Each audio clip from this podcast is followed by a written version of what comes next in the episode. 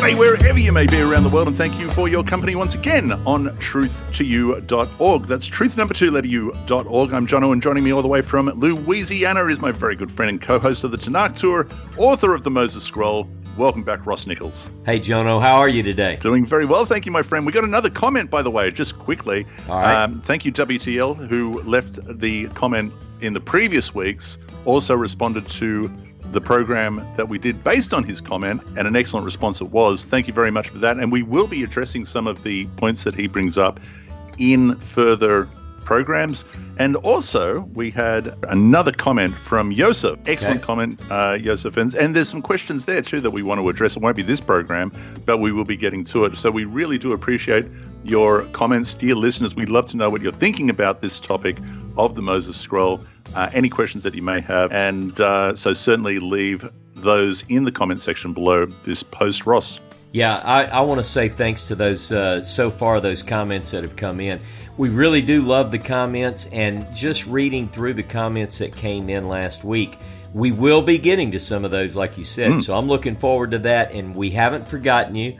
But the response to the response might keep us from going as quickly and, and get into this text as much as we'd like to. So hopefully you'll understand, and thank you. Don't stop leaving the comments. We've got them in front of us. So. We've got them in front. Now, uh, just a reminder to the listeners, of course, the text that we are dealing with, the Moses Scroll, is found in the back of the book by the name, The Moses Scroll. If you don't have the book already, go to themosesscroll.com, themosesscroll.com, and uh, follow the links to purchase the book. In fact, there'll be a link under this post, and it's available now in Kindle, so you can have it immediately. So if you want That's to right. do that, you can pause this uh, this podcast right now, download it from uh, from Amazon, the Kindle version, and get straight into it. Just uh, now, we're we're a few lines in. Right. Uh, but let me read from the beginning just Okay. to, to bring people up to speed. I'm not going to do this every program, but I'm going to read from A1. Um, just very quickly before I do, Ross, just remind us A1, A2. How's this divided up again? Okay, it's The verses. divided up into uh, based on the fragment. So we know that fragment A had a certain number of lines, and and what we did is it. This is based on Hermann Guthe's work. Hermann Guthe and Edward Meyer in 1883, first week of July. We're almost at the anniversary. First week of July, 1883. These two German scholars divided the fragments up they they labeled them or categorized them A B C D E F G H and uh, this we're reading today is from fragment A, and we've determined the line length as best we can based upon the notes of Hermann Guthe and Edward Meyer. So A1 simply means fragment A, line 1, and we're going to read through about the first seven lines. I'm ready, Jono. Hit it. These are the words which Moses spoke according to the mouth of Jehovah to all the children of Israel in the wilderness across the Jordan from the Arava. Elohim, our Elohim, spoke to us, saying, spoke to us in Horeb, saying, You have dwelt long enough at this mountain. Turn and set out for yourselves and go to the hill country of the Amorites and to all the dwellers of the Arava in the mountains, in the foothills, and at the coast of the sea. And uh, and there we have a interpunct, and we spoke about that last week. Right. Now we are we're at A4 or the second part of A4, and we set out from and this is where we're up to, and we set out from Horeb, and we walked all that great and fearful wilderness which you saw, and we came to Kadesh Barnea, and I said unto you, You have come today to the hill country of the Amorites, go up and possess the land, as he spoke unto you. But you were unwilling to go up, and you murmured, and you said, in hatred of us, to exterminate us. And Elohim was angered, and he swore, saying, As I live, surely all the people who have seen my signs and wonders, which I did these ten times, since they have not listened to my voice, they will not see the good land that I swore to give their fathers, except the little ones, Caleb, the son of Jephunneh, and Joshua, the son of Nun, who stands before you. They will go there, and they will, and and and I will give it to them. But you turn for yourselves and set out toward the wilderness in the direction of the Sea of Reeds, until the entire generation of the men of the rebellion have completely died off from the midst of the camp.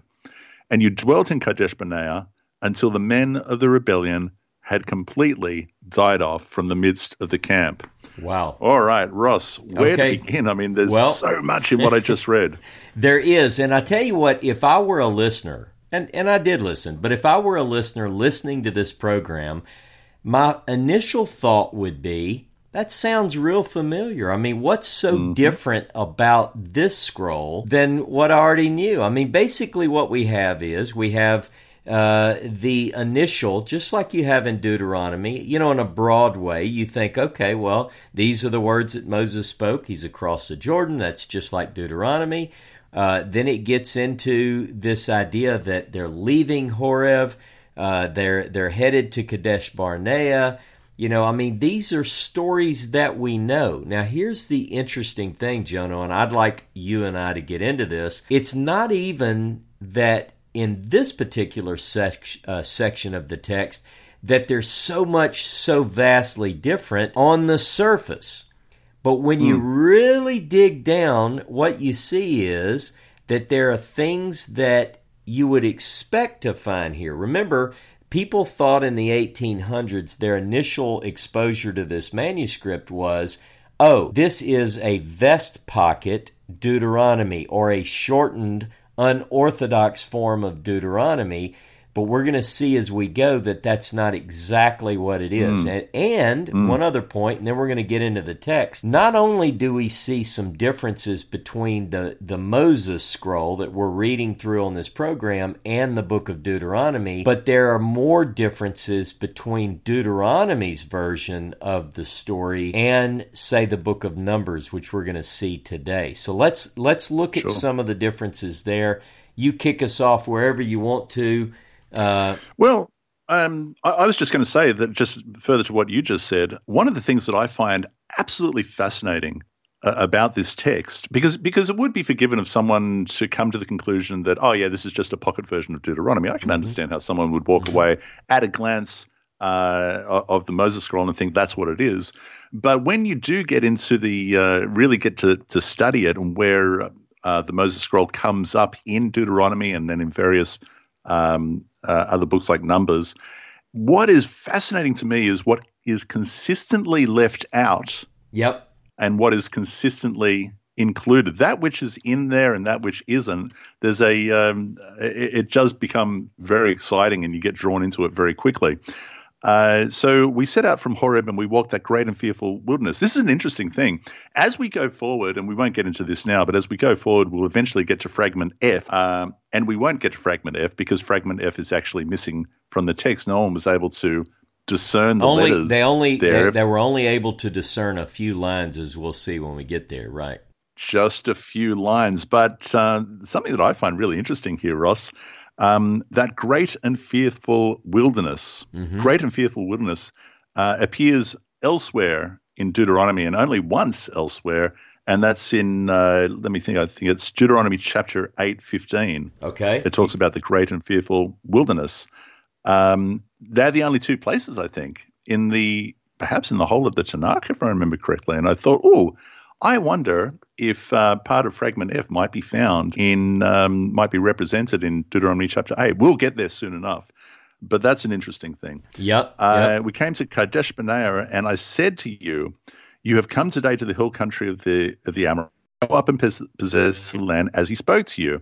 This is Moses saying to the people, Hey, and remember, uh, people that, um, dear listeners, that we talked about this in the last couple of programs, um, that where God says at Horeb, you have dwelt long enough at this mountain. Turn and set out for yourselves and go to the hill country of the Amorites and to all the dwellers in the Arava, the mountains and the foothills and the coast. So this is God saying, All right, we've arrived.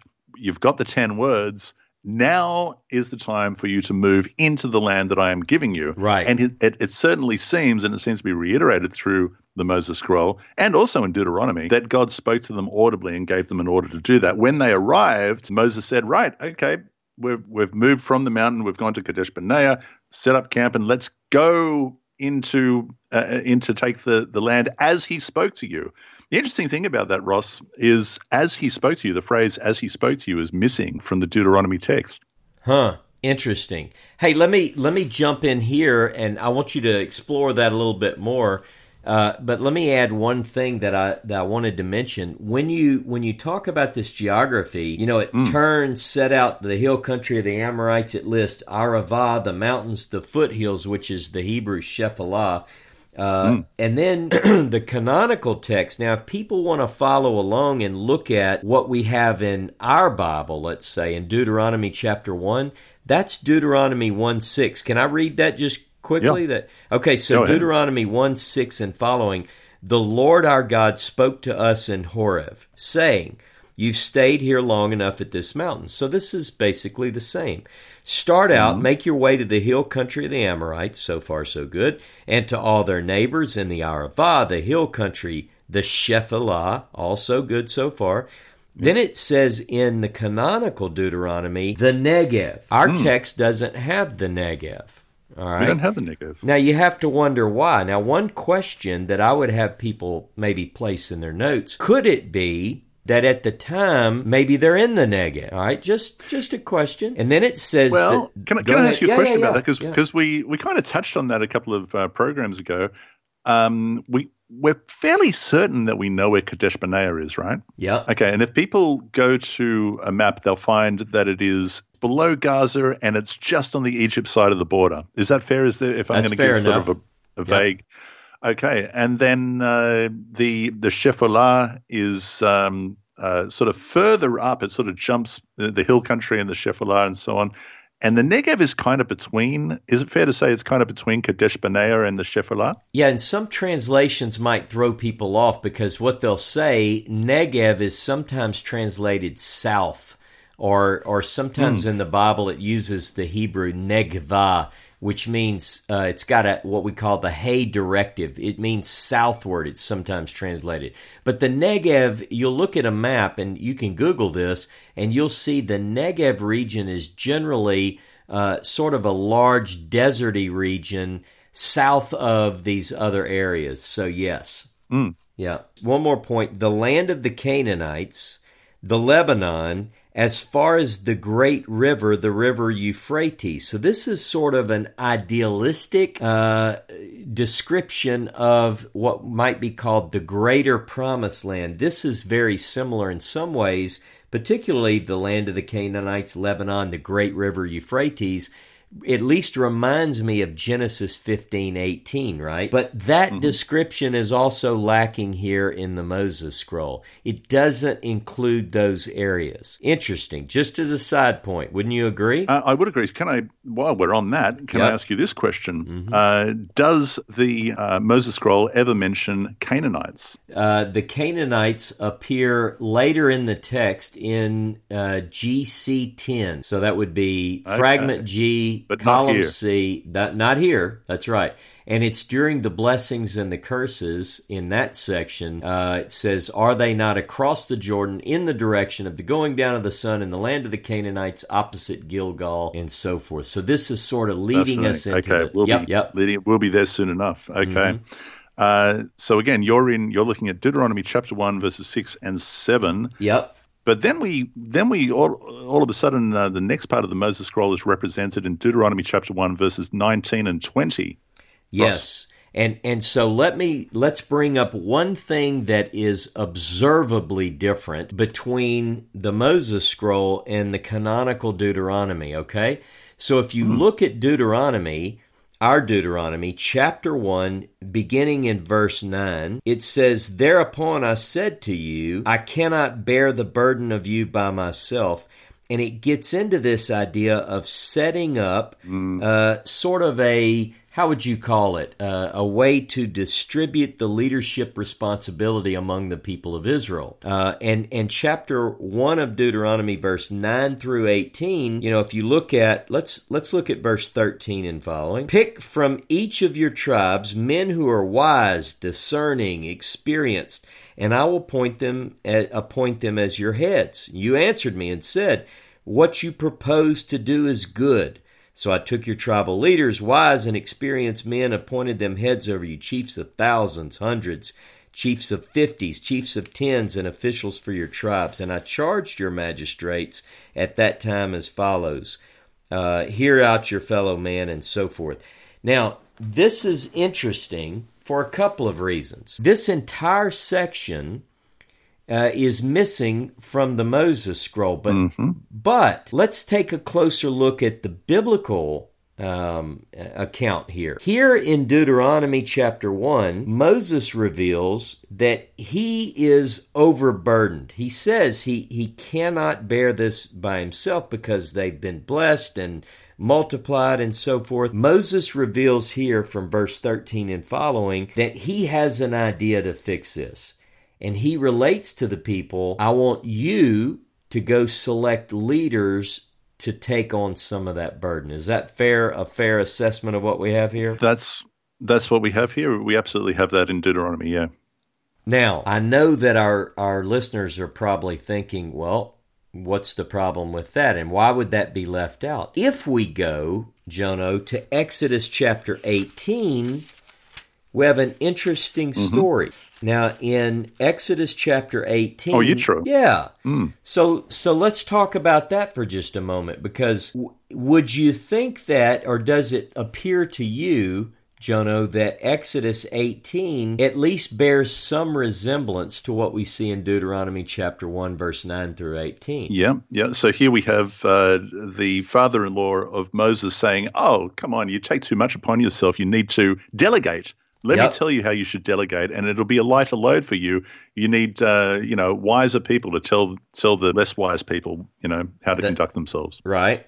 And so you have something very similar. So, for instance, if look at Exodus 18 uh, and just pick up in, uh, you can pick up in 17, and uh, if you want to paraphrase that, but look at verse 21 for sure. You shall also seek out from among all the people capable men who fear God, trustworthy men who spurn ill gotten gain. Set these over them as chiefs of thousands, hundreds, fifties, tens, and let them judge the people at all times. So, the interesting things in this text, if you compare Deuteronomy, uh, Deuteronomy chapter 1, verses 9 and following, to what we see here in Exodus chapter 18, there are some obvious differences. Here in hmm. Exodus 18, he gets this idea from his father in law. Jethro, also known as Ruel, also known as Hovav. And and my question would be, which one is it? Can the two be reconciled, Jono? Hmm, what do you make of it? Well, one answer is that they can be. In other words, what, what we could have here is that in Exodus, this actually happened the way it's described in Exodus 18. And in Deuteronomy 1, perhaps Moses is retelling, he leaves out Jethro altogether. Um, but I find it interesting that we have these two different accounts. They don't agree uh, in many details, many respects. There are differences, and and so what I find fascinating is that this problem, let's put it in air quotes, this problem has been noted by commentators, Jewish and others, for many many centuries. You know, what do we make of this? And and there are a lot of efforts to use apologetics to make sense of this. To make it work. Yeah, to, to, to make it work. What's interesting to me is that the Moses scroll has neither. So It doesn't. it has neither, and and that's Now- what interests uh, interests me in this particular point. It is a fascinating thing that, uh, in in my eyes, Ross, when I read the Moses Scroll, it reads uh, in many ways like a, a, libertarian document that it is up to the individual to govern themselves and to conduct themselves in the way that God has put forward to them via the ten words.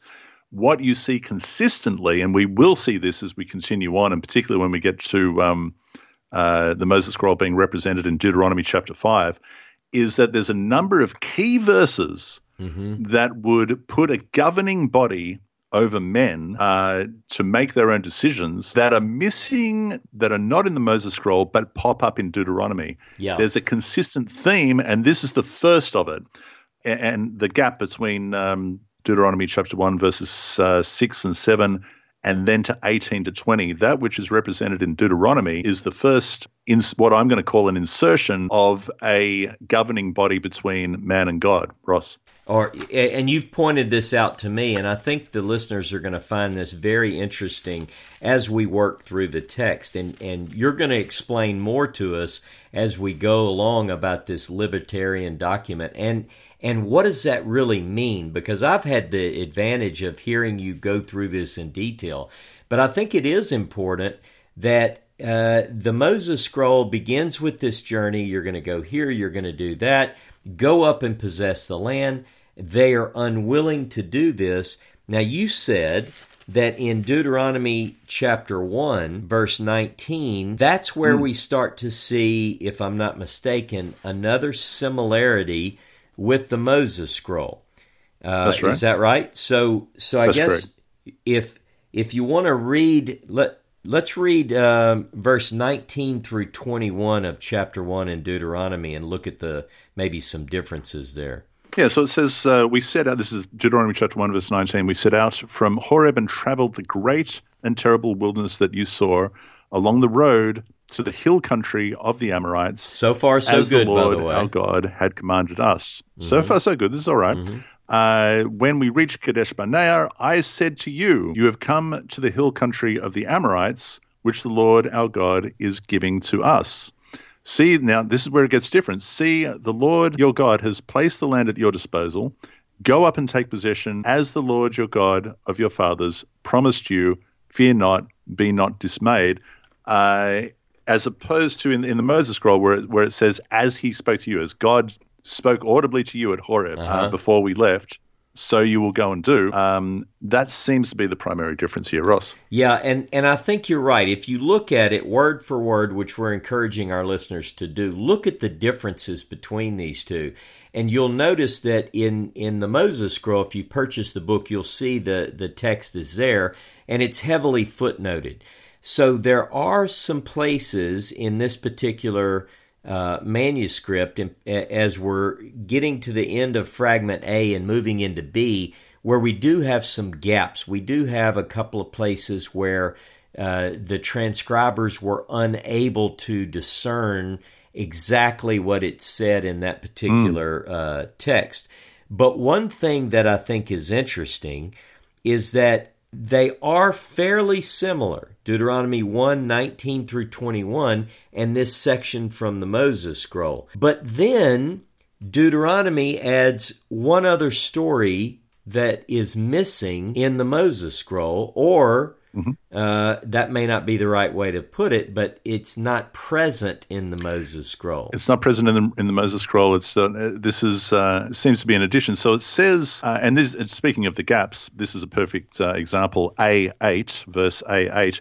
But you were unwilling to go up, and you murmured, and you said, in hatred of us, to exterminate us, dot, dot, dot. Mm-hmm. And Elohim was angered, and he swore, saying, As I live. Now, um, with these little gaps here, just tell us about A8. Uh, in A8, where where we have, uh, I indicate by three dots. What I'm doing there is preserving what the transcription said before me. So, if in the Hebrew there was a gap there indicated by the transcriber that you know I wasn't sure exactly or I couldn't read it they would indicate this in a number of ways. And what I tried not to do was supply something which wasn't fairly secure. In other words, if, if I didn't see it in the Hebrew, I followed the transcription. And in this case, mm. it, there's a gap there.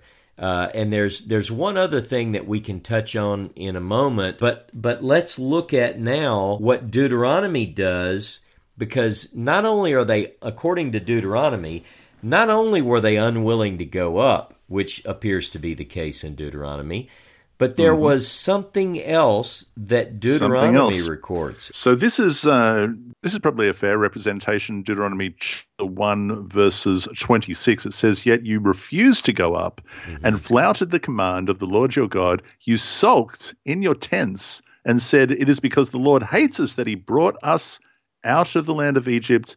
To hand us over to the Amorites to wipe us out. That's verse 26 and 27. But then it departs, Ross, and it says in Deuteronomy in verse uh, chapter 1, verse 28, what kind of place are we going to? Our kinsmen have taken the heart out of us, saying, We saw there were people stronger and taller than we, large cities with uh, walls sky high, and even Anakites. Anakites. What's an Anakite, Jono? An Anakite is, uh, uh, well, you know what? This is a fascinating thing uh, because as we were um, studying through this, or as I was studying through this recently, I, I noticed, well, uh, the Anakites do not exist in the Moses scroll. They're just not there.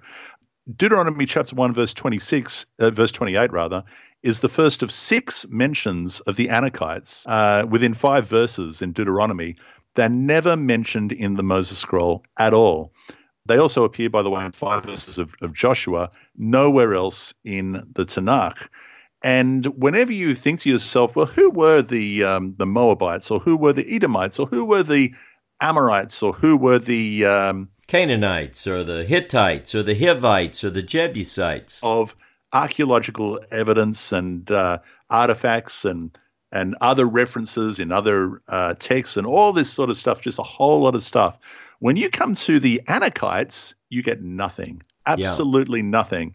There's no archaeological evidence. There's no there's no skeletons. There's there's absolutely nothing there. Uh, and it would appear that the Anakites were added later as a mythical people, a giant race, a race of giants uh, it says, you know, we were like um, uh, grasshoppers, grasshoppers, in their eyes. Yeah, they were giants in our yeah, giants in our book of numbers. And uh, so the the Anakites are. Um, it really does seem to be a, a mythical people that made its way into the text, Ross. Well, and, and one other point you bring up in verse 28 what kind of place are we going to? Our kinsmen have taken the heart out of us saying. So, mm. so the indication in verse 28 in our canonical Deuteronomy is these, who are these people, our kinsmen who've taken their heart? Well, interestingly enough, that's covered in chapter 1 of Deuteronomy, verse 22 through 25.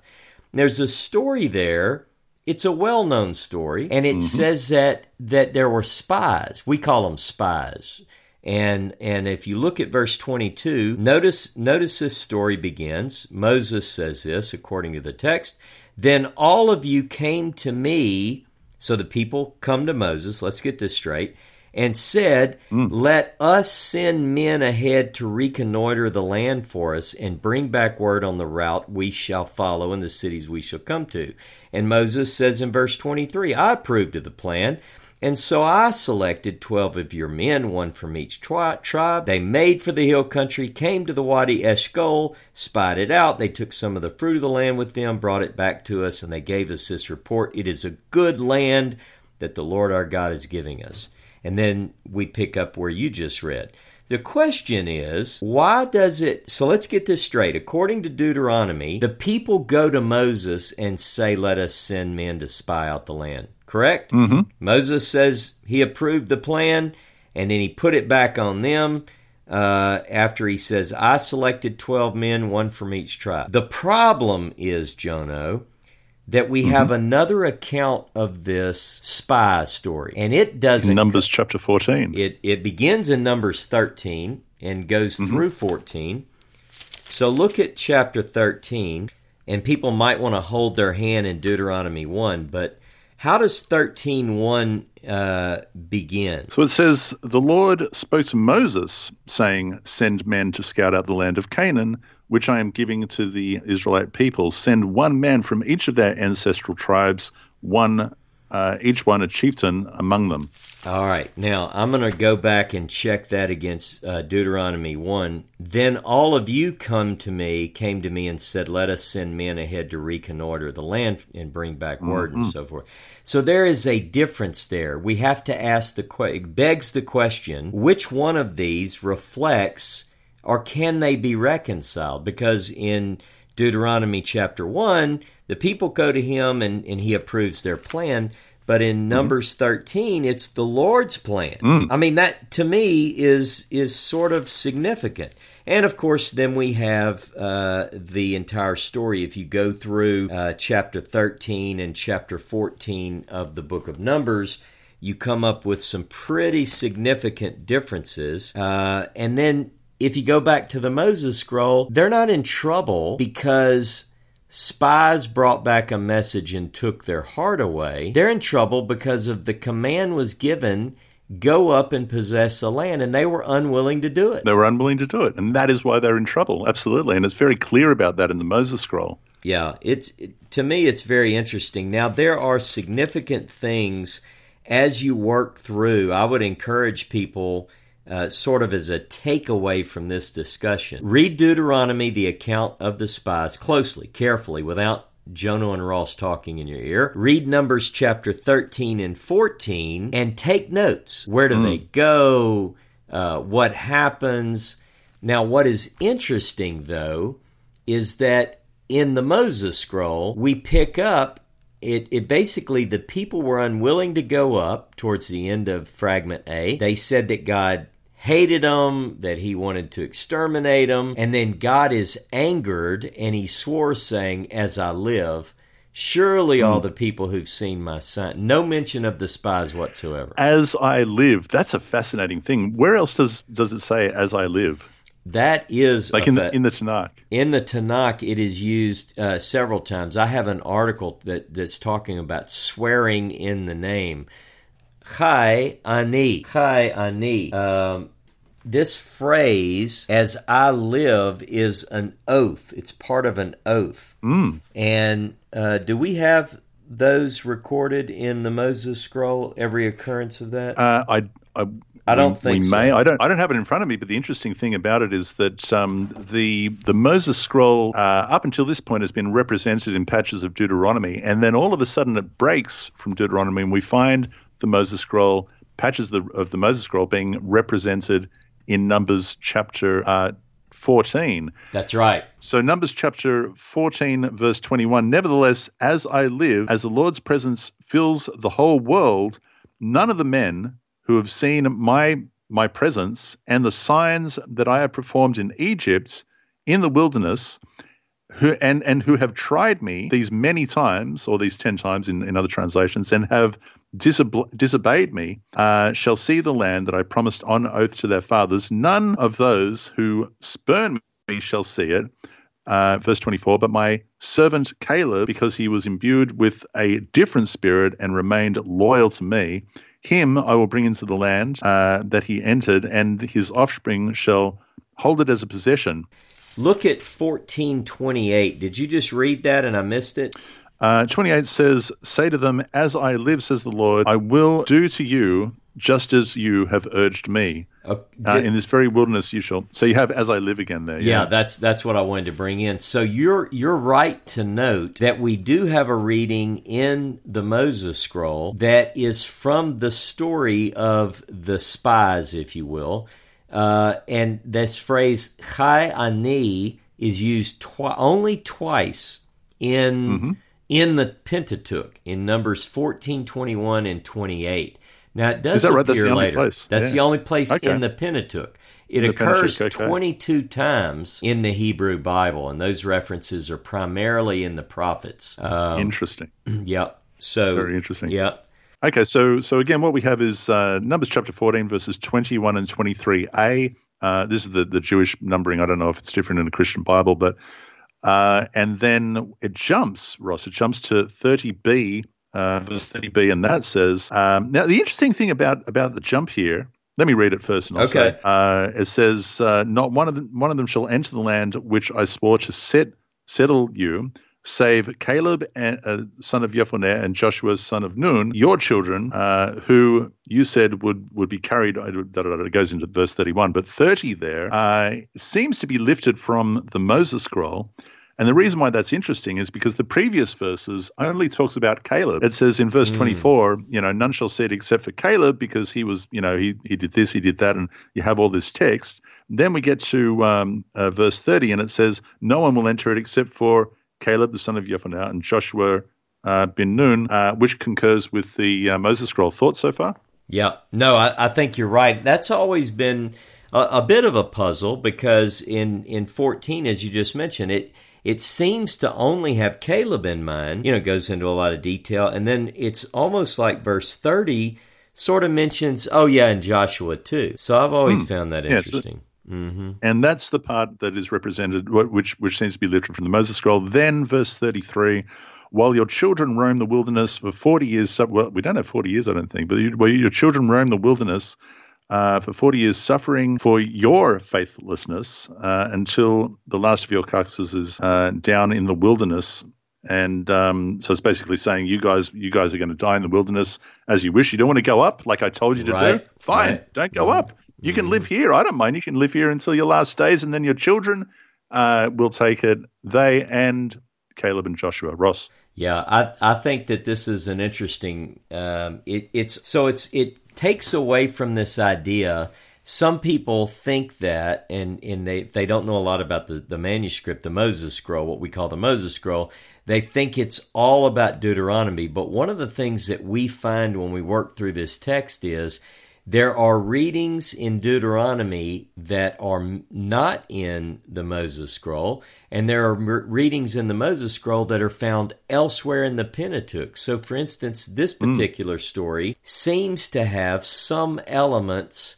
Uh, that are found in other books of the Pentateuch. But what is interesting mm-hmm is that in two cases that we've talked about tonight, the thing that is missing in the Moses scroll, or let me put it this way, the thing that the Moses scroll does not have in it are the two things in these opening stories that are conflicting within the Pentateuch. So we have the first one we talked about, just to recap, was the setting up of a distribution of leadership. Uh, according to uh, Deuteronomy chapter 1, it's one way if you look at the, the uh, the similar story in Exodus 18, it's another way. And then in this case, we have the story of the spies. And the spies are lacking, as are this setting up of leadership. The question becomes like some might say, well, the Moses scroll edited that out. The question back to those people would be edited what out? In other mm. words, if we have a gap, like if I were just reading the Moses scroll, I would say, what has caused God's anger and what sets Caleb and Joshua apart? Those are the two hmm. things mm. that I would have. Well, mm. the first one, to the first question, what angers God is their unwillingness to go in and possess as he commanded them. Now, mm. for the second part, I would say, well, why Caleb and Joshua? Well, in the Moses scroll, we don't really get that answer, do we? No, it's, no, we don't. It, it's almost though. If you read it, you say, "Well, I need a story to go there." And and in both cases that we just mentioned, that the Moses scroll doesn't have in it, there are conflicting data points. There are conflicting ideas in the Pentateuch. Mm. That that's just the main thing I wanted to bring up. Whose idea was it to uh, send the spies, uh, and and whose idea was it to set up this leadership uh, distribution of leadership as we get in the Pentateuch mm-hmm. in two places? Now another difference that I just want to highlight, uh, and I'm just going to read again from the from the Moses scroll, starting in eight uh, A eight, and Elohim was angered, and he swore, saying, "As I live." Surely all the people who have seen, what did they see? They saw my signs and my wonders that I mm. did these 10 times. Mm-hmm. Signs and wonders. Now, what we have in uh, Numbers chapter 14, verse 21, just once again, it says, Nevertheless, as I live and as the Lord's presence fills the whole world, none of them seen, what did they see? Here in Numbers, it says, seen my presence and the signs that I have performed in Egypt in the wilderness and who have tried me these 10 times. So, uh, first of all, signs and wonders, Ross. Um, yeah, we that that phrase is interesting. In the Pentateuch, it only appears uh, in Deuteronomy. It only appears in Deuteronomy. Excellent, and they, that's in Deuteronomy chapter four, verse thirty-four. 622. I want people to look this up when they get time. Right. Uh, 719, 26 8, 29 3, 34 11. Are any of those verses in, in the Moses scroll? The answer is no. The answer is no. Oh, you did the research. Good job. So that's one of those things. It's funny because academics have looked at the book of Deuteronomy. They've clearly identified that Deuteronomy uses different language than the rest of the Pentateuch. It uses different words, different phrases, and, and they come up with all sorts of far reaching conclusions based upon that. But one of mm. the answers is that the author of Deuteronomy, this phrase signs and wonders is a classic example, consistently uses uh, similar language with not only Deuteronomy but other books in the Pentateuch. Mainly, there mm-hmm. are six books, and uh, and their theory. We're not going to get into this so much, but their theory is that the so-called Deuteronomist is the one who uh, wrote Deuteronomy and or edited it into its final form, as well as other books of the the uh, Tanakh. Uh, we're not mm-hmm. going there. And by the way, let me just go ahead and bring up one of uh, WTL's mentioned in his note. One of the things that he mm. mentioned mm. is is the idea that he doesn't assign or ascribe to JEPD, the so-called documentary hypothesis. Let me let me just make clear to that point that we're not advocating JEPD, the documentary hypothesis. What we're doing is looking at some of the difficult text which led early scholars to come to that point. So we may not come to that conclusion that they did. We're just saying here are some of the things that they noted. And one of those things is that Deuteronomy represented in the documentary hypothesis as D uses unique language. So here is an example mm. that you just brought up, Jono, of all the text in the Pentateuch, only Deut- Deuteronomy uses the phrase signs and portents. So mm. the question is why? What led the scholars to come up with a different author wrote this book? Um, but but anyway, I just wanted to bring that up. But it's so we only have one occurrence in the Moses scroll. Is this right, Jono? I, uh, I uh, do believe so. We have one occurrence in the in the Moses scroll of signs and wonders. Uh, it that that piece of uh, text is represented um, loosely in Numbers chapter fourteen, from twenty one to, to, to twenty three. Uh, verse 30b and verse 33b. Um, and nevertheless, signs and wonders is distorted in in the text in Numbers. Uh, the phrase appearing one, two, three, four, five, six times in Deuteronomy, none of those times are derived from the Moses scroll. Further to that, Ross, these 10 times, uh, it's interesting in this case, these 10 times pertain to signs and wonders shown to them rather than the amount of times that is that the Israelites quote tried Elohim as is recorded in Numbers chapter 14 verse 22. Did I make that clear? Ah, yeah, I think so. So what you're saying is in Numbers chapter 14 there is an allusion to 10 times but there it's to 10 times that they've been rebellious against God basically. Is that right? That's right. 10 times they have tried him as opposed to uh, uh, these uh, signs and wonders that he has shown them these 10 times uh-huh. in the uh-huh. Moses scroll. Uh, interesting. Now that that's that is interesting because one might ask themselves the question, well, what are those what are those 10 signs and and, and it might lead someone to uh, tell a story such as the uh, 10 plagues of Egypt, for example. Um, interesting. Or maybe, in fact, that's what they were. I mean, it, it, it is interesting, but um, that's where we get that from. Uh, and once again, also, uh, have not listened to my voice uh, there's the emphasis again on uh, God saying they have they you know I spoke to them and they're not doing what they're told. So sure, if you don't want to get in, you don't want to move into this land that I'm giving to you, you can you can live out here in the desert. Yeah, enjoy.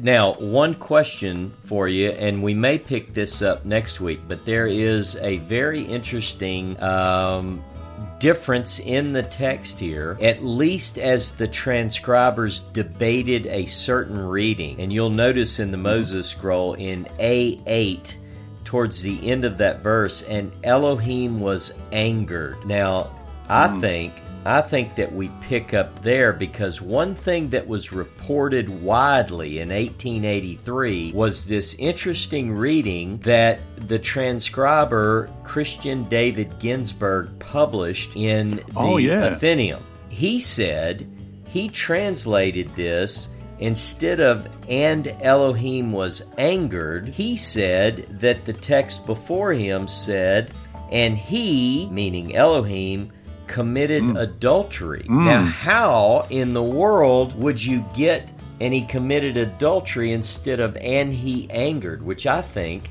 is something that will make them think about until next week. What do you think, John? I'm going to have to dig into the Hebrew to uh, to figure that one out because yeah, that that is that is a really fascinating one. It only gets more exciting, dear listeners. Love to hear your comments. Please leave them in the uh, in the bottom of the comments section of this post, and we will be uh, getting to those as well. And until then, dear listeners, have a great one.